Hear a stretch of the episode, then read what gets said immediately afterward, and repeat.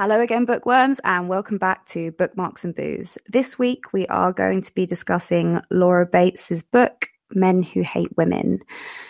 The triggers for this week are sexism, threats of violence, and mention of sexual assault and rape. If this week isn't for you, then we look forward to seeing you next week. We're live. Yeah. There we go. Our, our problem solving strategies don't really mesh well with the culture. so we've been coming up with really productive alternatives. Um,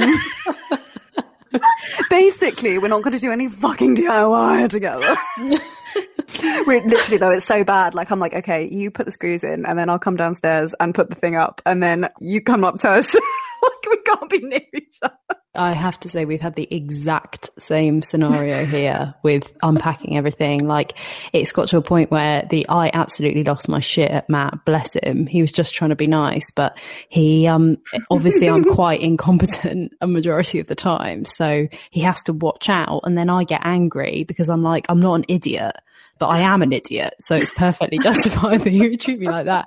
So I lost it when we were leaving after a full day of unpacking everything. And I had real trouble locking the front door, but this door was just confounding me at every step. And it was the last thing, and I locked it. And he came up behind me and was like, "Let me just make sure you've locked it." And oh no! oh, honey. oh. there was fire. there was fire.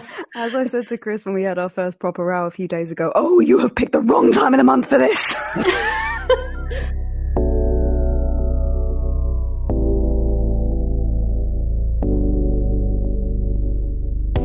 Hello, bookworms. Welcome to Bookmarks and Booze, where we believe if you're going to slag off a book, do it accurately. Join us each week as three close friends make our way through controversial books and their most brutal reviews. Please note, gentle listener, that we'll be giving you our totally honest opinions with drinks in hand, and this podcast will contain swearing and spoilers.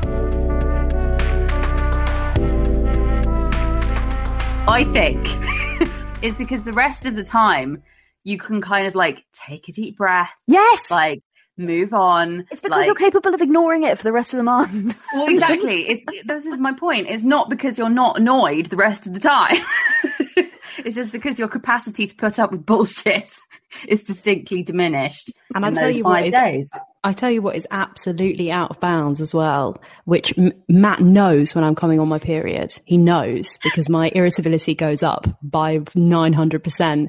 I tell but he Matt. can't say it. He can't say it. If he even breathes, are you coming on your period? That, that's, it's over. It's game over for him. You know what it is? It's because they don't understand. Mm. That is what it is. It's like you can't relate to the, how crap this feels right now.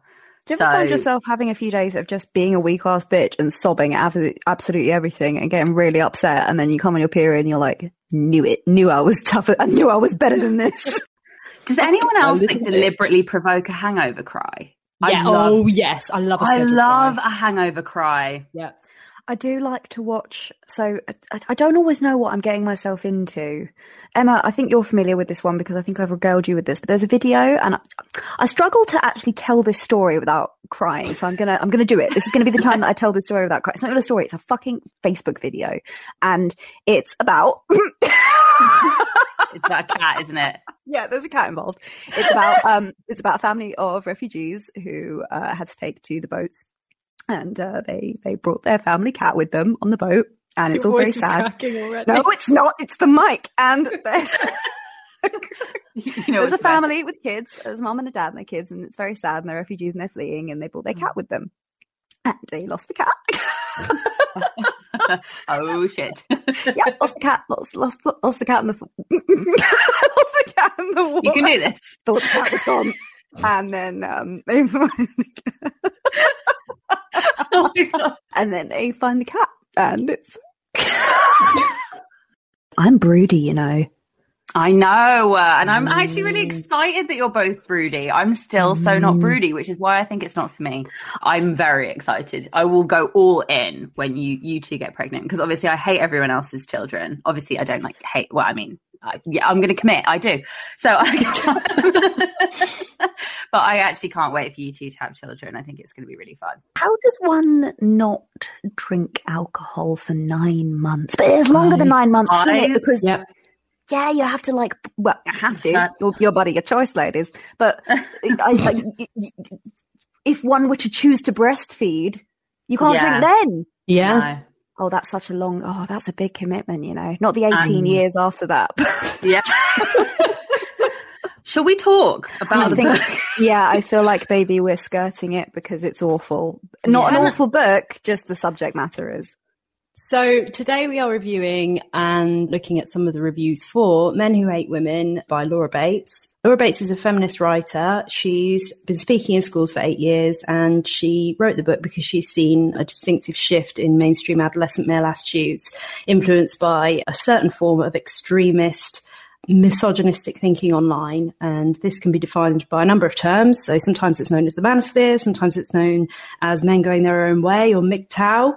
Uh, it's also known as the red pill. Uh, it's populated also by incels who are involuntary celibates. Because of this, Laura Bates has often been threatened with rape, torture, and mutilation on a massive scale by hundreds of people linked with this movement. So the book itself is structured as she explores this kind of extremist online misogyny and how it's actually, rather than being just a bunch of alt right men sitting in a basement in their underpants, spewing this violent hate online in the dark recesses of the internet, it's actually permeating our society on a massive scale. She covers methodically right from the nucleus of these extremist views out to their links to white nationalism, alt, the alt right, neo Nazis, how they have linked to a lot of terrorist acts and killings that have not been correctly reported in the media as being linked to misogyny, and right the way out to alt right soft pundits such as Jordan Peterson and Milo Yiannopoulos, how it links to legislators and regular men or children or all of these people who are actually being influenced by this far right extremism online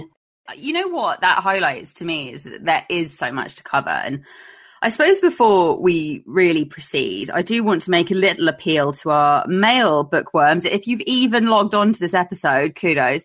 Um, but the one thing that I would say is that it does clearly, from what you said, Emma, just then, you know, as well, it, it really does impact men just as much as women. You know, there are young boys being groomed. We need men to get on board and get educated about some of the issues going on about these extremist groups within the male rights movement. So please, I implore you, listen anyway. You might just be surprised by some of the information that comes to light through it. We are going to make sure we stick to the facts. It is a very factual book should we just say it out loud that we all fucking hated having to read this? Like this was Yeah. so hard to read. Yeah, so it's hard for me. I wouldn't say that I hated reading it. I would say that it wasn't necessarily an enjoyable read, but I think it was a necessary read. How had either of you heard of any of this before, like incels or the manosphere You or the said red pill or anything?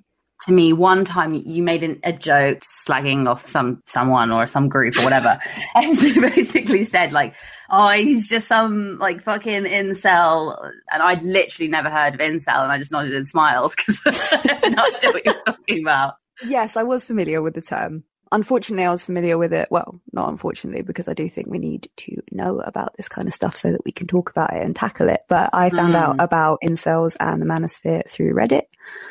I follow a lot of feminist uh, subreddits, so they would often show different posts from incel subreddits. I'm sure most of our listeners know, but sub uh, Reddit is basically a big forum that has different subreddits for pretty much anything you can think of. If you're interested in it, there's probably a forum for it on Reddit. So I started seeing these terms like red pilled and incels and everything, and obviously didn't know what they mean. And then I kind of followed the rabbit hole and found myself on incel and anti-woman Reddits, which is a really unpleasant place to be. And I think Emma, you've also seen these.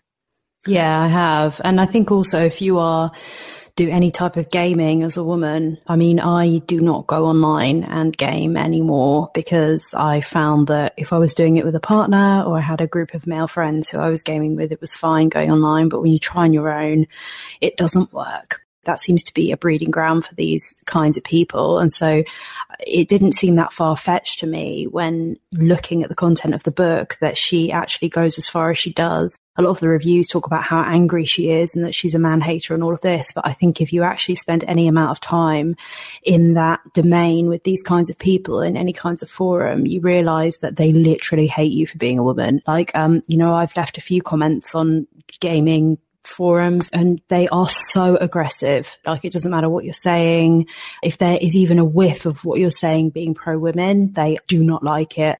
It's not even necessarily in a serious way. It's more in a kind of, you're just a woman and I just want to fucking put you in your place. Like, and it's That's often framed in this jokey way. And for some reason, you're supposed to just accept it and move on and like be quite thick skinned about it. But it's bizarre because it's like outside of these places that would never be acceptable. And then suddenly yeah. you get into these online spheres, you're like, oh, I just have to put up with being told all this rude shit by someone I don't know. And that's fine. Well, you know, that brings up a couple of, of really interesting points. Firstly, I, I wonder what the correlation is between this kind of sexist language and the gaming community. Do you think it's because massive stereotype here, but for argument's sake, do you think it's because a lot of people that play video games are maybe more comfortable at home and in their own company and don't get the chance to meet a lot of women?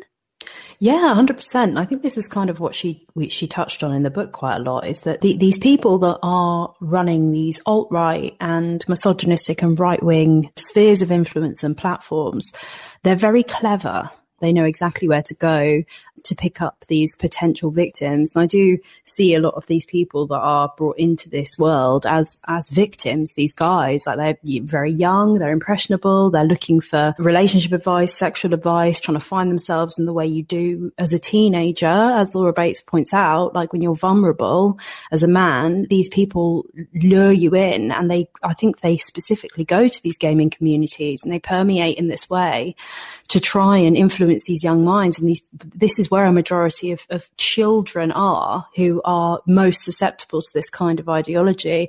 She says, you know, they don't go for people who are in their 30s or 40s because their mind is made up by then in these manuals yeah. you find of these alt right people trying to convert people to being incels and, and red pilled and all of this. They specifically go for children and teenagers. Uh, and they so- own up to it like completely mm. freely. And I don't want this to be a theme in a way because I, I think, you know, it's important that this is a feminist issue. This is an issue predominantly around women, but it does impact men too, and they're, they're, grooming young men. I'm actually part of the reason I've been excited about this conversation as well on a, on a slightly more personal level is because you two are into gaming and you two are both quite active on Reddit, and I do neither.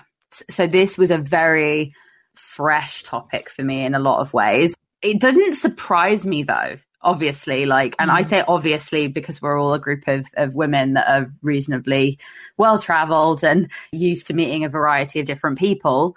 And you come up against this kind of sexism quite a lot, I would say.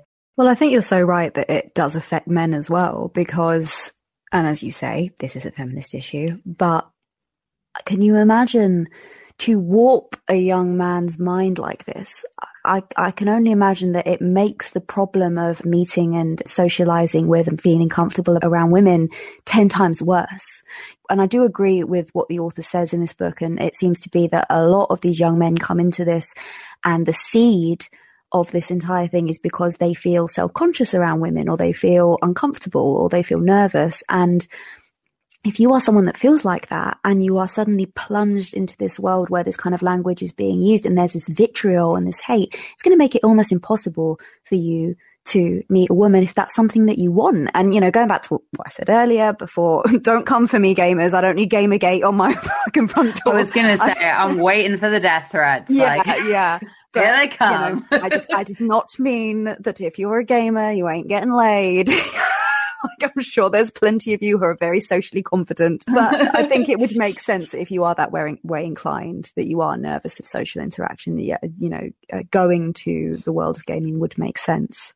Um, and you're right, it is really, really damaging for these young men. And she she says in the book that uh, for a lot of them, the only way out is by actually meeting a woman and speaking yeah. to her and being like, "Oh, you're a human." So men who hate women actually make other men afraid of women The thing that really struck me about this is, especially when reading it, I was, I'll admit, getting apprehensive about the response that we were going to get from putting out this podcast. There were only 473 reviews on Amazon for this. And, and it's worth saying it was rated highly, but compared to a lot of the other books we've read, they had tens of thousands of reviews. And I think that in itself is, says a lot that people were afraid to give an opinion on this. Obviously, on this podcast, we go through the bad reviews. I was dreading this and I thought that there was going to be a torrent of hatred, which there wasn't, which I thought was also quite telling in a lot of ways. The one that stood out to me um, was on Goodreads by Robert, one star. It was sort of started off with a YouTube link uh, to something about women's suffrage. The next sentence is the suffragettes were domestic terrorists. There then proceeds to be 23 quotes. like this one, which says by Elizabeth Cady Stanton, who was a founding feminist in 1848, we are as a sex infinitely superior to men. So you've got 23 quotes basically that are, are quite anti men. And then a paragraph, which is quite long, but I'm going to try and give it the vehemence that Robert feels behind it. So, but yet, somehow, men who have learned the lesson the hard way that we are hated by women and we are not wanted. So we tip our hats and take our leave to go about our individual lives and form a life for ourselves without women some fucking how we men are wrong for staying away from women who don't want us around. Women can be strong and independent and don't need no man. And women need a man like a fish needs a bicycle. And that's all. What? Woohoo.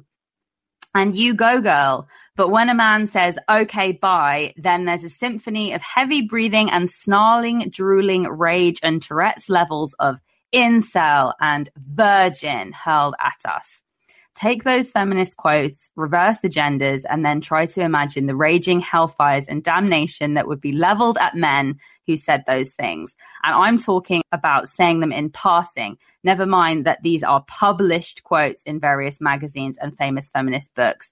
Are you all even listening to yourselves? Can can I address this? Can I give it, can I have a go at addressing this? yeah, of course. Right. So this covers quite well this idea that Laura Bates covers at, at the beginning of the book. It's kind of like an ideological underpinning of sexism, which is pretty widespread, which blew me for six when I first read it because I thought that is so true. Mm. It's this idea that women are seen as a generalized group and men are seen as personal victims in a situation feminists are seen as this like wide and homogenous group and they're all like falsified rape accusations, for example. They're all man bashers or feminists think this. It's like that's always the dialogue. Whereas men are allowed an individual identity as opposed to women yeah. aren't allowed this personal victimhood. So I agree. If you look at this quote, this is what this man is doing. Every single woman does this symphony of heavy breathing and snarling, drooling rage and Tourette's levels of incel. Whenever I say goodbye, like it's me and my personal individuality in this situation and I'm allowed to be a victim. And then women are this homogenous mob of feminists who are doing this. So that, so that's the first thing that I think is so ridiculous. And then when you look at his evidence for women being this feminist mob, it's one YouTube video on women's suffrage, part one. Uh, obviously by, um, you know, the suffragettes, he said the suffragettes were domestic terrorists. And then he's put some quotes underneath from individual women that apparently represent us all as a whole. Now, I'm going to read out some quotes of my own. Violent crimes committed in the last 10 years by people aligned with inceldom. 2009, George Sodini, shooting in Pittsburgh, killed three, injured nine. 2014, Elliot Rodger in California, killed six, injured 13. 2015, Chris Harper Mercer in Oregon, killed nine and injured eight. 2018, Nikolas Cruz, the high school shooter in Parkland, Florida, kills 17, injures another 17.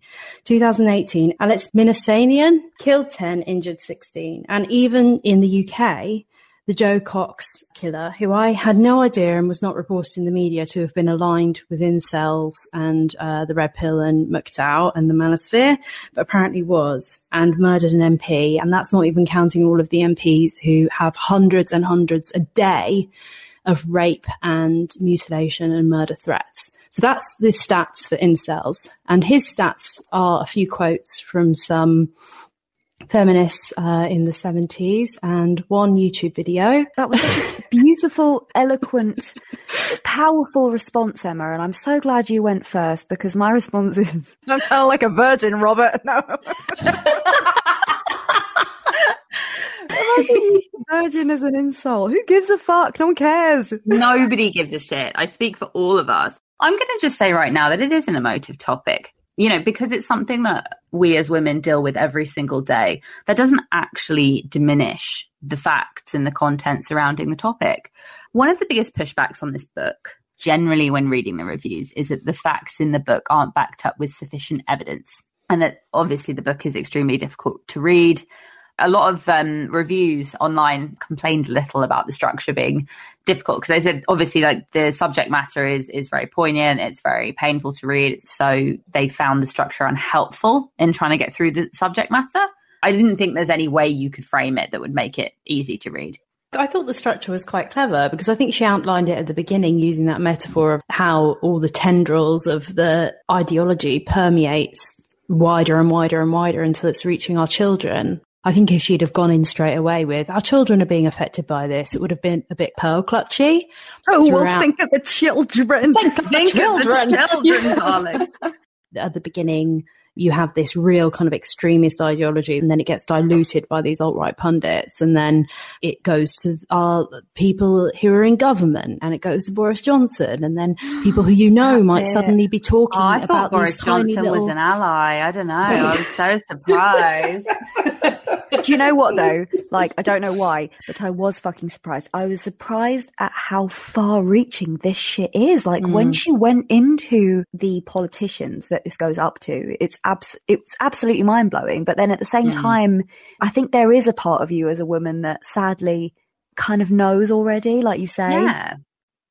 Most people who reviewed this were female. Um, there were some brave men who came back, um, and then there were some men that were just obviously a part of this issue. But that being said, where there were pushbacks, it was that the facts aren't actually backed up with sufficient evidence and it's just an impassioned argument for feminism. So I decided to spot check a few facts that really shocked me and that I felt were important, obviously, for people to know. So those two facts, um, the first one, which may not have been such a surprise to people, is that the Daily Mail had a year where they made 54 cried rape headlines, which was in fact roughly double the amount of false accusations that were made in the year in question. So I looked this one up and the year in question was 2012.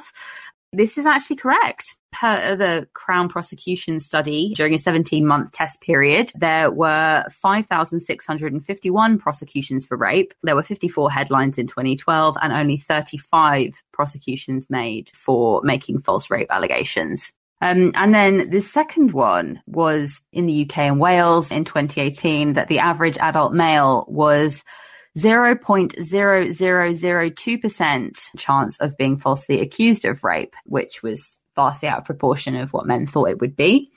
So this was technically also actually true. So in March 2018, the Office of National Statistics did a crime survey for England and Wales, um, which was conducted across people between the ages of 16 to 59. Data completely based on prosecutions made. Um, and the average adult man has a, in fact, 0.000212881% chance of being falsely accused of rape. The same study also showed that 83% of people, so that is men and women and everybody in between, do not in fact report experiences to the police, including rape. So those two facts stated were completely accurate. So there we go. What do we think? I don't think I would have fact checked it off my own back because I don't want to believe that it's true, but you know, it, it rings true with confirmational bias is what I'm talking about. So I'm really glad that you actually looked into the fact. Yeah, I think this actually segues a little bit into something that I wanted to talk about, and that's men who fear women. And this chapter was more about not necessarily men who are conscious of the fact that they're hating on women or being misogynistic, but just your average bloke who has weirdly been influenced by this like far right thinking. I actually had a bit of a cry during this chapter because mm. it just seemed that every single guy in my life had at mm-hmm. some point said something that she covered in this chapter and people mm. that you just do not think are misogynistic at all and are totally like, that is a safe man. That is someone who respects me and loves me and cares for me. And I was thinking about brothers and dads and cousins and my partner and everything. Every single person had come out with something like this. So I don't know. I'm sure you guys can chip in with examples Absolutely. as well.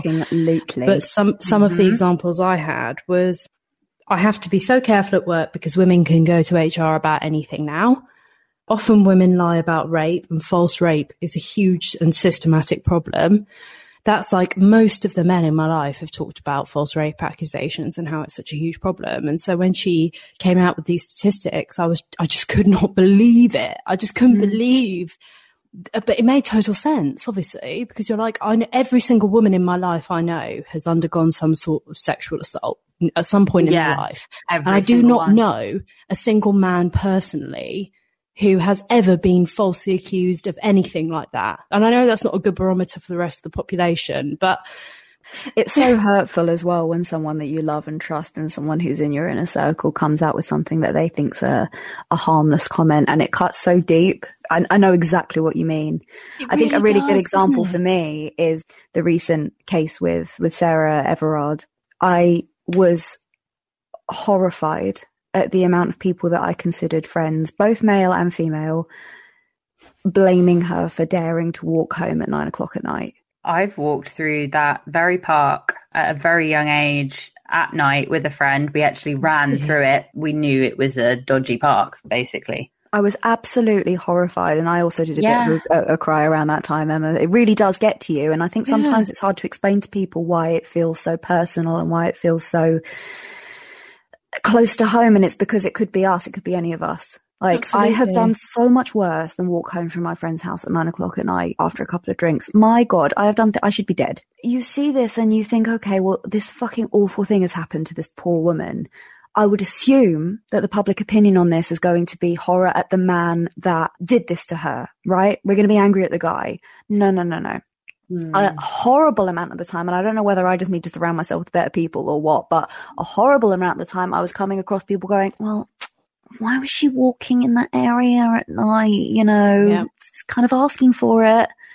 And it's like, am I taking fucking crazy pills? The, let's be no. angry at the man that did this to her men that try to be allies and consider themselves allies often are a little intimidated, frankly, by the level of anger about this topic. You know, so, so when you're surrounded by women that are feminists and then they're just like, oh, fucking men, and men that have never done anything like that, would never do anything like that, often then do feel that fear that they're considered to be in the same light and they want to defend themselves. They then feel if they're defending themselves, they're accused there needs to be a level of acceptance that there's always going to be anger about this topic because there's been so much damage done. The, the thing that really curdled my guts, and I couldn't read this for days after this, was that there was an elected American senator who was actually heading up one of these incel forums, which actually vilified father daughter incest and wanted to repeal one of the Gender Equality Acts was this um, Larson, Senator Larson? Yes, thank you, Emma. Yes, it was. Another quite funny thing that I wanted to cover that I've kind of experienced with my own brief dalliances with the incel world. she covers quite extensively with the Jordan Peterson and, and Milo Yiannopoulos and all of these sort of alt-right pundits that they rely a lot on pseudoscience and sounding intelligent when what they're saying is actually complete and utter bollocks one of the things that I have found really bizarrely that incels and that kind of world are obsessed with is this idea that vaginas become loose after a certain amount of sexual partners. This misinformation, yeah. boys. It's so boys bizarre because it's like it's like if you have separate sexual partners, your vagina becomes loose. And this isn't something that is like just some incels think this. Like I remember it being on Family Guy, No. like sex with her is like throwing a hot dog down a corridor. And I'm like, you don't understand how a vagina works if that's what you think. The fact that you think that someone who is in a long-term relationship with one person and having lots of sex, their vagina is the same. But then someone who's having lots of sex with different partners, their vagina somehow changes. Like if I eat a massive sandwich, my mouth is going to just be a windsock. It's just the most bizarre theory. And then I always joke with Matt and I'm like, oh, well, you know, be careful you haven't had sex with too many people, otherwise your dick will be like a pencil. And he's always like, what? And I'm like, well, that's how vaginas work, isn't it? They get loose, so your dick must be sanded down. whittled down, whittled down to a little stick pin. Yeah. I think this is a really good moment for me to bring a quote from my horrible ex to the podcast. Never thought this would happen. Yes. Oh, uh, yeah. Um, in answer to your query, Emma, I, I would uh, echo the wise words of my wanky ex that went as follows: A key that can undo many locks is a great key, but a lock that can be undone by any key is not a very good lock.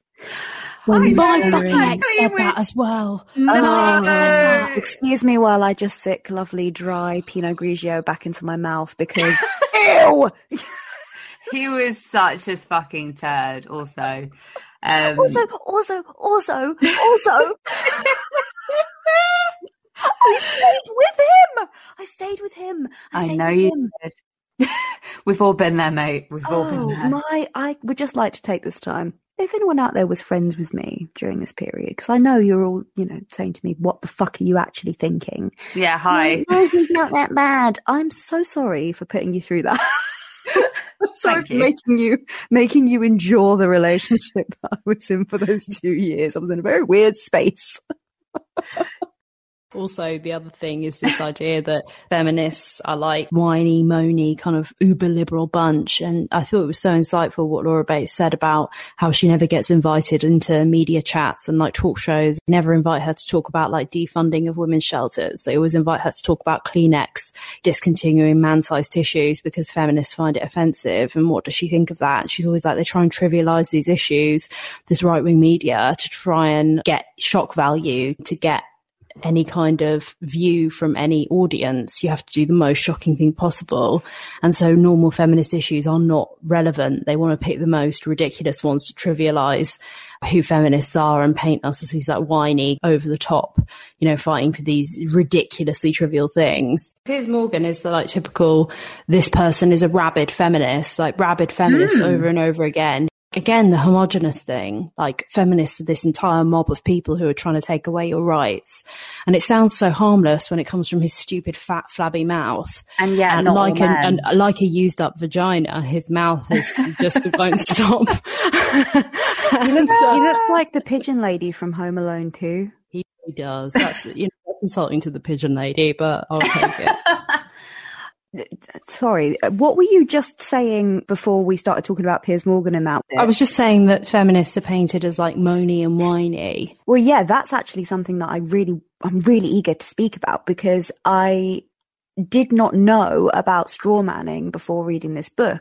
Straw manning was a brand new thing to me, and I myself have actually fallen for it. So I remember reading an article about a group of feminists who were lobbying to get a female representation on a traffic light. So, you know, when you cross the road, there's a little stick man and he flashes up, or these group of feminists wanted a person with a skirt, which is its own debate, but well, different, different.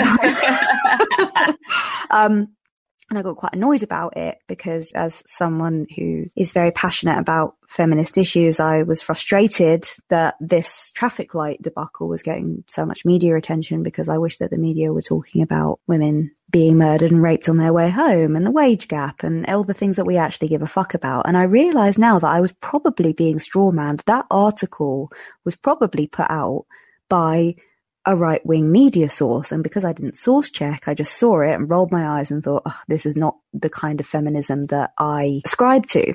And it works both ways. You know, the left also do it well, they'll put out articles about gun control and stuff. And then we as lefties read it and we roll our eyes at the crazy people on the right. And, you know, it, it works both ways. But I found it really interesting that they use this as a tactic to distract people from the issues that actually matter one of the things that I have mainly seen incels that they're most prevalent on is this like meme culture. I think this is how they get it to be mainstream as well. This kind of actually quite extremist thinking is that they uh, act like you are comedyless and you're you're completely kind of square and you find no joy and fun out of anything and we're the people who are making the jokes and we're making light of things and it's almost like cool and funny to be a bit kind of anti-feminist yeah, yeah, and I found it with people I know. That's the most times when people that I know are misogynistic. It's never seriously. It's always no. as a joke. I'll get back in the kitchen or whatever. And these like just to be like controversial and shocking and, and edgy. Yeah. yeah. And then us as women, if we don't laugh along with a joke or take it on the chin or whatever and not take it seriously, then we are uptight harridans for getting yeah. upset about it. Whereas we're meant to be like the cool girl that goes, Haha, good one. Yeah, women suck. And it, they've done a really good job of making it. I mean, I would argue that it's actually more edgy to say, no, that's really rude. Fuck you. Yeah. Because absolutely. that's less socially accepted. Well, and I would also make a point as to say that, as you, you, guys know, I've lived in a bunch of different places, and actually, in certain places, you get people making those kind of sexist jokes pretty overtly, and in other places, men will literally just ignore you and talk to your partner. I've also mm-hmm. had that experience where I've gone to parties and I've met, say, like fathers of, of friends who in countries I won't name because I, I, I love them, but I've literally been ignored. I, have said words to someone and they they've literally not deemed it a necessary evil to respond to me because of my gender. And that in itself to me is almost a more overt sexism than, you know, all of this this vile spew that, that some of these communities reel out. But also something terrible about this is that there are quite clearly among these people, people just trying to fit in, you know, yeah. people just trying to find their group, people just trying to kind of laugh along and go along with some of these terrible, shitty jokes just to like make friends. The only thing that I would say is I would implore you go to therapy rather than talk to these people because they suck. You're well, not going to gain anything from these people. You know, you know, I would say from my own experience, when friends or when people around me say something sexist or say something inappropriate, I have recently started saying, I don't like that. Don't say it to me again. And I have never asserted my boundaries like that with my group of friends. And I have been really pleasantly surprised because genuinely I was expecting a real backlash against it. I was expecting to get the spiel about the militant feminist and this, that, and the other. But surprisingly, the majority of people have been really receptive and really respectful. This is the difficulty because you're taught that this resistance is not cool, it's not accepted, it's not likable. But actually, there does need to be a level of, you know, no, that's not okay it can be the people that you trust the most in the world who you think respect you the most in the world. And then they come out with these rehearsed lines. It seems like this book for me has answered so many questions as to where this absolute bollocks comes from. From mm. people who you seemingly allies and people who you trust, who you assume will afford you the basic respect you deserve as a human being, as a woman. I don't know as women how you guys broach it when someone says that sort of thing. Like I have to be quite delicate about it and say, why do you feel that way? What makes you say that? And never, you know, even though you want to be so aggressive and be like, how dare you say that to me? Do you understand how rude that is? Like, oh, well, you know, she's a slut or, you know, she sleeps around. And you have to kind of say, well, what makes you say that? Because you're an intelligent person and you're coming out with something that's very unintelligent and very presumptuous. So where does that come from? Absolutely. Yeah. And it's so much harder when it's someone that you love because you have to tread the line, which is such a shame that you have to do this, but you have to tread the line between being a humorless killjoy, because they're yeah. clearly joking, because, you know, you know them well enough to know that they can't be saying these things with sincerity, because that would be spiteful and not the person that you've come to love. But at the same time, the things that they're saying are so inherently upsetting to you. I, I cannot empathize enough. Honestly, I completely get what you mean. And I've had a really similar thing with most people in my life. And it is so hard to try and explain that actually harmless, I'm doing air quotes, good for a podcast, uh, comment you've just made has really upset me. I think it depends on the person, right? Like there'll be people in your life that maybe they're newer, maybe they're a partner, maybe they're a friend. You want to keep them in your life. And, and so you'll turn around and go, you know what, actually, that was really hurtful to me. Boundary. That was really hurtful. Yeah. I don't want you to continue to talk to me in this way if you are going to continue to be a part of my life. I would really appreciate if we move forward like this. And then, frankly, if they answer with anything other than, I'll at least think about it and go away and come back to you, then if you decide to keep them in your life, that's up to you. I would not do that. That being said, this is an interesting topic that I'm, I'm glad we've naturally come along to with this book because this isn't just a, a male female issue, right? This is a people thing. So there's people in my life that have sexist views that I don't really think it's worth me wasting the energy on educating them. I actually don't expect them to ever change. Yeah. But I have my boundaries up in that relationship enough that I am comfortable to move forward on a very tentative level around that. I mean, how do you guys negotiate that? Say, for example, you know, with either a difficult family member or like in the workplace. For me, I just make an emotional disconnection. There'll be people that are hatefully listening maybe to this or people that we're talking about in this book that no matter what we say are never going to give it an objective thought. So where do we go from there? I think it depends how close you are to that person. One of the comments that I've heard from men about the feminist issue that just makes me so angry is because they think they're being clever and nice and a revelation by saying this. A lot of men I come across say, I had no respect for women or I thought about women a certain way until I had a daughter. And then I suddenly it changed everything. That's gross. And yeah, and, and you know what? It's, it's just sad. Like it's just like you couldn't see women as as human beings until they were actually born of your own loins. You know, and that is, that Literally. is so interesting because now I am really fond of the TV show, which is mentioned in the book.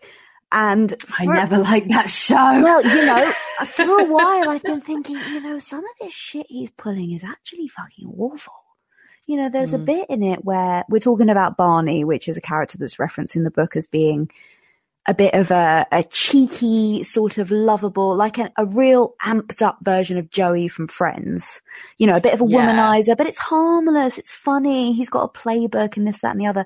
But he will say things in this TV show about, he goes, uh, I'm pretty sure I once sold a woman, is a joke that he made, where he didn't speak the language in an Arabic country. And he, he says something about, oh, I don't know, they just bundled her in a car and took her away. And then there's the canned laughter. And there's a lot of those kind of jokes. But then Barney has a daughter and Barney completely changes his ways. He has a transcendental experience with this baby where he realizes that no, no, this woman is worth things. like she's, Which, speaking from experience, never happens. well, I, I can't say that I'm really a fan of the show anymore because I think that's kind of tainted it for me. But for years and years, would watch it on repeat. You know, like, oh yeah, this is a go to sleep show, and now I can't unsee it. It's not helped our cause, that's for sure. Stuff like that does not age well. Hey, But I think that sometimes this is why these things are important. I, I think this is why art's important. I think it's why writing's important because it encapsulates a time. And frankly, if we couldn't see a difference from 30 years ago to now, there would be a problem. That's a very good Yeah. point. Yeah, that's a real positive spin on it. I do I mean, my on a- best. on another positive note, believe it or not, there was a bit of this book that actually made me laugh out loud. And it's when she's talking about when she went undercover to the meeting. They hand out the leaflet with the topless Greek gods on it, and she says they seem to miss the homoerotic nature, which she felt. something I really want to really delve into, and actually, it was something I felt was missed in the book pickup artists. I have a massive issue with people trying to um, use pickup lines or anything like that to manipulate me into liking someone. Don't I, Sid? I'm particularly bad at it. Um, just, just fiery. She doesn't like it. I get real mad. And um, I think something that would have been really important to mention is actually for women acknowledging which type of tactics are used by pickup artists so that we can essentially clock them and write that guy off. Because I think that there are some guys that genuinely have an interest in picking up women that are nervous. And that's pretty apparent. You know, if you use any kind of level of intuition as a woman, you know, you meet a guy that seems a bit nervous to talk to you. As long as he's not a dickhead, quite frankly, we're quite open to talking to you. You know what's crazy is I have hit on a handful of women because they go both ways. There have been times when I have been chatting women up and I have been like, am I being a creep? I think you know the story of me being absolutely shit faced and being in love with the barmaid. And then, like me chatting her up, and afterwards being like, "She was at work. Leave her alone." like, and feeling so awful the next day because I tried to chat up this lovely barmaid and thinking she was probably just trying to serve drinks. You're an insulted. It's yeah, am I like a oh, creepy dear. old man? It was late as well. Oh God. I think the moral of the story, from my opinion, that was missed from this book is that there is a large amount of men out there using pickup artistry tactics, frankly, that end up being quite aggressive, totally sexual agree. assaulty type tactics. They're and I think if, if we, yeah, I think they can be very dangerous. And I think at the very least, if women were aware, more aware of what these are, we would be equipped to manage them. So I will give you a real life example. So I remember I had watched a documentary about this. I heard that uh, one of the techniques was to sort of start telling women early on what to do so that they got mm. comfortable taking orders. So I remember being out at a bar and there was a guy that I'd seen a few times who had tried to chat me up a few times unsuccessfully. But we would be drinking in, in a circle and I would be on the opposite side of the room. And he would sort of say, Christina, come here. And he sort of, he was saying like, come and talk to me now. Come, come and do this and uh, let's get a drink. And it was all very definitive. And I was like, but it seemed more so than just him trying to be assertive. It seemed a bit more rehearsed. And, you know, I'm lucky in that I, I pick these things up quite easily. But I did realize afterwards when we'd all been drinking and I spoke to another male friend that apparently he had been determined to pick me up that evening. And I don't know how I feel about it now. I've done a bit of a deep dive into the world of pickup artists. So going back to what, what you said earlier, like when you were asking us how we would feel about a shy guy coming over and talking to us, I think there's context. So I can't necessarily 100% agree with you. I agree with you that I'm not going to be horrible to a man that comes over to me on a night out and it then politely starts up a conversation. But if I am with a female friend and I want to have a night with my female friend, then I will politely say, no, thank you, please go away. If that, it counts as like a shutdown or a humiliation, I don't mean it to be. It's just that I'm not really in the mood to be picked up when it comes to the tips that these pickup artists are giving these men who, according to the book, and I think probably makes a lot of sense, are less confident, especially less socially confident men. It's really frightening. There are tips yeah. about stepping in front of the woman so she can't get past you. If she's on a run, forcing her to stop. There are tips about asserting physical dominance over a woman. There are tips about not, not letting a woman talk too much about herself there's also a video game. Would you Can believe? we also like address negging? Oh yeah, negging. Yeah. Have you negging. ever experienced negging? I've had so much negging. I have I, had yes, to the yes. point that I literally have said, you, "Is that a neg?" I think I speak for all of us when I say like we've all been rejected at some point. We've we've all been mm. attracted to somebody, and then they've gone, "You know what? I don't find you hot." Or you're not for me or like whatever it is. And you just have to fucking deal with it. Yeah. Like there's no pretty way of saying that. It's not nice, but at the end of the day, you move the fuck on it seems to target these like white men who pr- predominantly white men who are constantly being told that they're like privileged by the modern left in the media and you're like you've got this amazing privilege that no one else has and you've got this unbelievably easy life. And then they are basically like well I just work in a fucking gas station. I have the shittiest life and everyone's telling me that I'm privileged. And these people who are really downtrodden are just being sucked into this oh well none of it's your fault. You don't have to deal with rejection because all the feminists that are making you be rejected women have these impossibly high standards and all of this. It's like, no, you're taking away that life experience that everyone should have of experiencing failure and rejection. Like it is a part of life. Every single person, yeah. doesn't matter how much of a chad you are, doesn't matter how big your muscles are or how that hot you are. Something else that you know? really riled me. That was something that actually came through on TikTok videos on Instagram. I do not game. I'm not on Reddit. I had no idea about incels, about what the fuck any of this stuff was and I saw people mentioning like Becky's. So it is infiltrating. This is the thing. Everyone's like, oh, it's so extreme. It's like, well, it's not because I had seen that via those videos that were mainstream. I find it very interesting that she compared it so much throughout Islamic extremism. I think that a lot of incels with this white nationalistic background would criticize Islamic extremists and be very patriotic, and in the same breath be like, incels are driven to be this way and driven to violence. And all the arguments that people would use to sympathize with someone that's been radicalized by Islam, they use for themselves one of the main bits of the book that stood out to me and I've been thinking about ever since reading it was when she is addressing the recorded numbers of deaths that are down to extremist groups.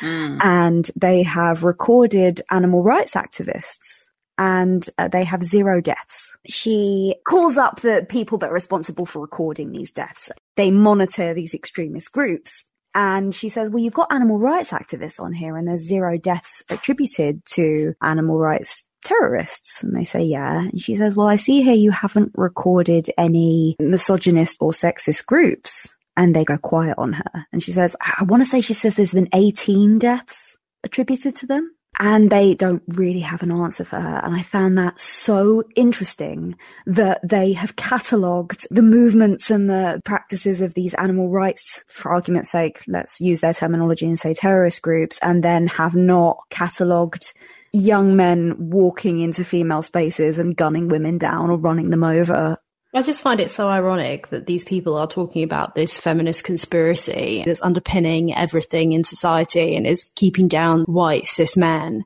And yet there is a legitimate conspiracy going on to dampen all of these actual misogynist serial killers. I just feel like for a group of people that are so obsessed with us not basing our argument on fact, they don't seem to be basing a lot of their argument on fact. when looking through these reviews, a huge amount of them were female and not all of them were positive. I mean, this was another one I really wanted to read out. So it's by Zoe May on Goodreads.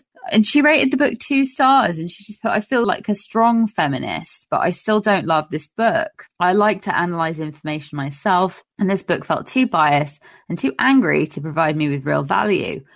I found that review so interesting that someone who is a feminist would say she sounded too angry. Because I thought, how could you possibly you read this book about all these mass murderers who are being actively covered up by people from all levels of society, like right down from our legislators to our children, like the prime minister of this country actively purporting these views? How could you read that and not be angry? Absolutely. And I yeah. also have a problem with her criticizing the book as, as she knew all of this already and it's too basic. Okay. Well, congratulations if you knew all of this already, but a lot of people don't. In fact, I would go as far as to say the majority of people don't. I certainly didn't know everything in this book. I found a lot of it very informative. How is that a constructive book review? I do think the language that they use in these circles is really interesting because using this language that the general public may not necessarily understand makes it kind of like a, a gang, like a group, you know. And I am part of some much more innocent subreddits that use their own personal language. Uh, if I'm pulling one out of the air, I follow a subreddit that's about overweight cats. and of course you do. Yeah, sure. And there's a chonkers. Yeah, so there's a code about how fat you're rating the cat. So, you know, it goes all the way from a chunky boy to, oh Lord, she coming. Like, I could be talking complete. Christina, I'm sure to you this sounds like nonsensical madness. garble. Yeah. Actual madness. But because I'm in the little crew, I know what I'm talking about. And that is what they're doing with this terminology, which I think is actually, I hate to admit it. I really hate to admit it, but there is some insidious intelligence to this recruitment process. And I think that's the greatest con of all by this alt right is actually making feminism this kind of ridiculous. And I, I think of it myself. I feel like I've been brainwashed myself that I try and apologize for coming out with something too feminist. Like, oh, I know that that's moany left wing sort of haha. And I joke about being left wing. Exactly and I'm like, the same thing.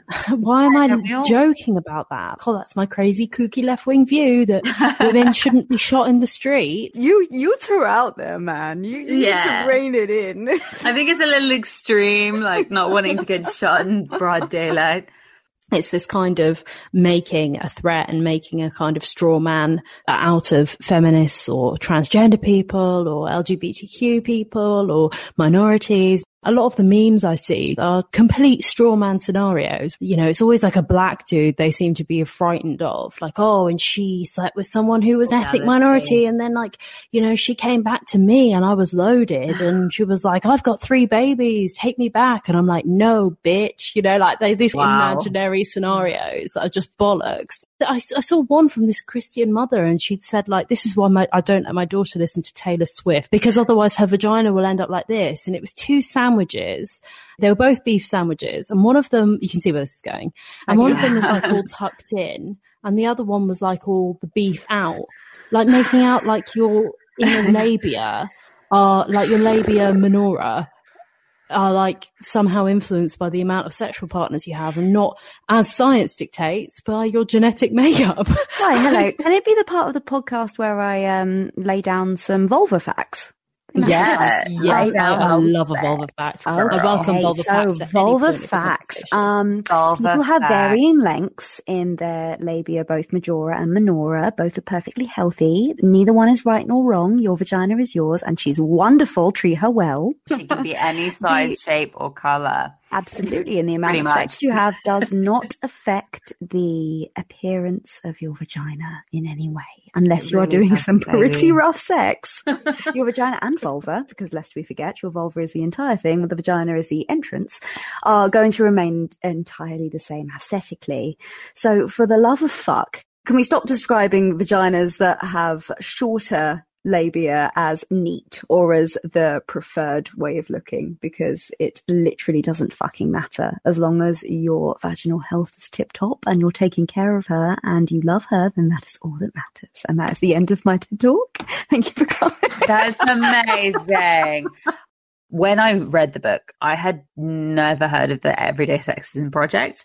What has generated so much hate for her online is a website that um, purely only highlights daily acts of sexism that impact women around the world um, from 25 different countries. And it is just a blog. It is just somewhere where people can put anonymous posts or posts with their name where they highlight things that have happened to them that have been sexist, that haven't been great. And that's the whole thing. The reason she's been getting death threats and hate messages and people threatening to turn up at her house and rape her and do all sorts of awful things, that's why.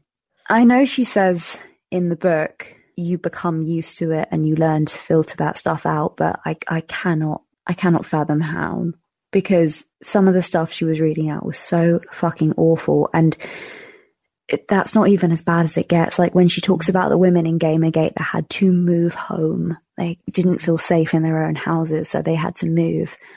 All of us, funny enough, have just moved into our new homes and are very, very fond of them the idea of having to leave behind everything that I chose for myself, love, is so upsetting. Such a horrible thought. In the book as well, it didn't seem like the threats were taken very seriously. And even worse, something I found very frustrating. Laura Bates, I'm talking about, is when she would talk about the abuse she was receiving to her friends.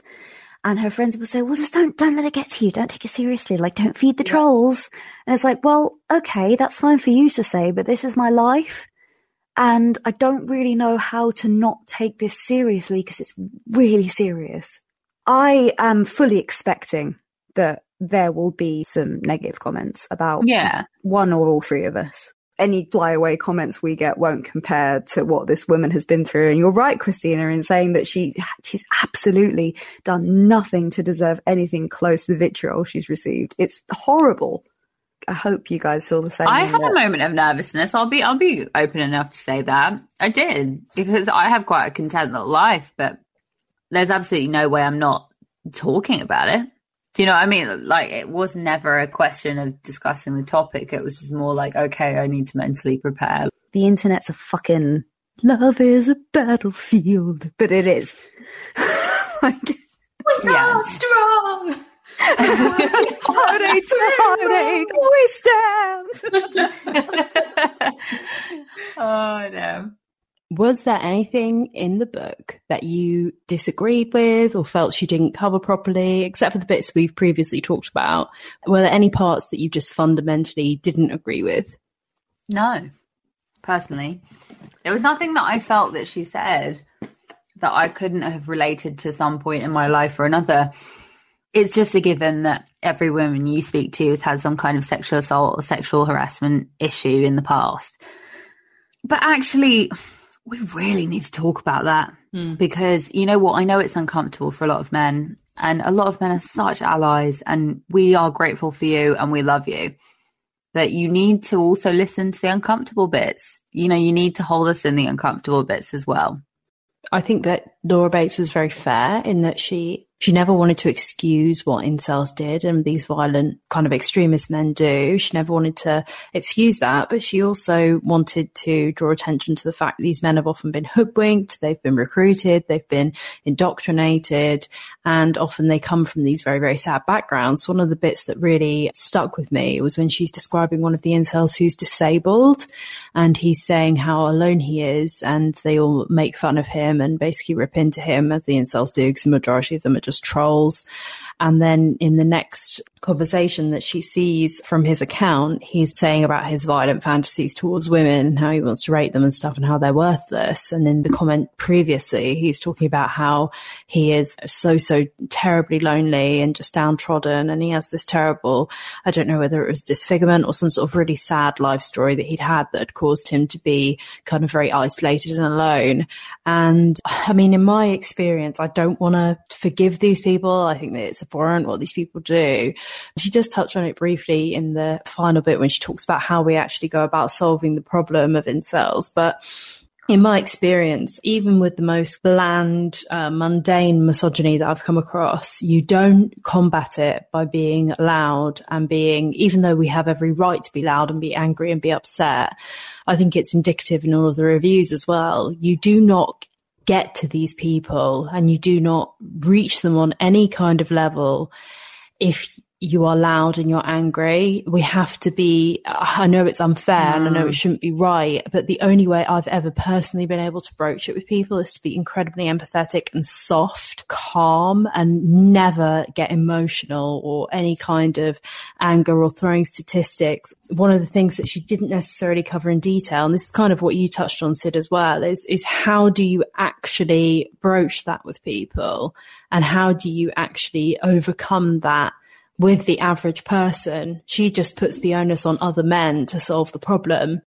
the end of the book, I was waiting for the, all right, well, you've laid out the problem, problem, problem, but what now what? Okay, what do we do? What are the next steps? Which is what you sort of naturally look for at the end of a book. And then I actually felt sated by it, which is why I didn't come up with a problem with it, um, initially when at the end she says, okay, so this is what's wrong. How do we fix it? But she goes on to, as you rightly say, talk about changing men's behavior, but I think that that's more of a long term solution. And I think you make a really fair point in saying that maybe we could have done with a short term solution as women as to what we do when we find ourselves in an uncomfortable or in a sexist situation.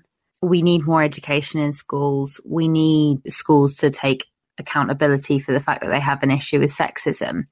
And we also need to create awareness courses for pickup artistry and people trying to attack you for women. We have self defense. We don't have mental defense. We don't have actually kind of using your common sense and your your savvy against men, which is, has actually been my defense many times. I mean, I have personally had a horrible amount of experiences, which I think if I'd had more knowledge about, I would have been able to avoid. While I do 100% see what you're saying, Emma, that it would have been nice to have a little a little bit in there about what we as women can do. I guess it's not marketed as that kind of book. It's more just kind of like a statement of facts rather than a self-help book. Mm-hmm. It's so hard, I think, to rate a book like this because the last two books we did were novels, mm. so we mm. can rate it, you know, stars on enjoyment. Whereas it's it's so hard to to give this a rating out of five because it's a, a non-fic.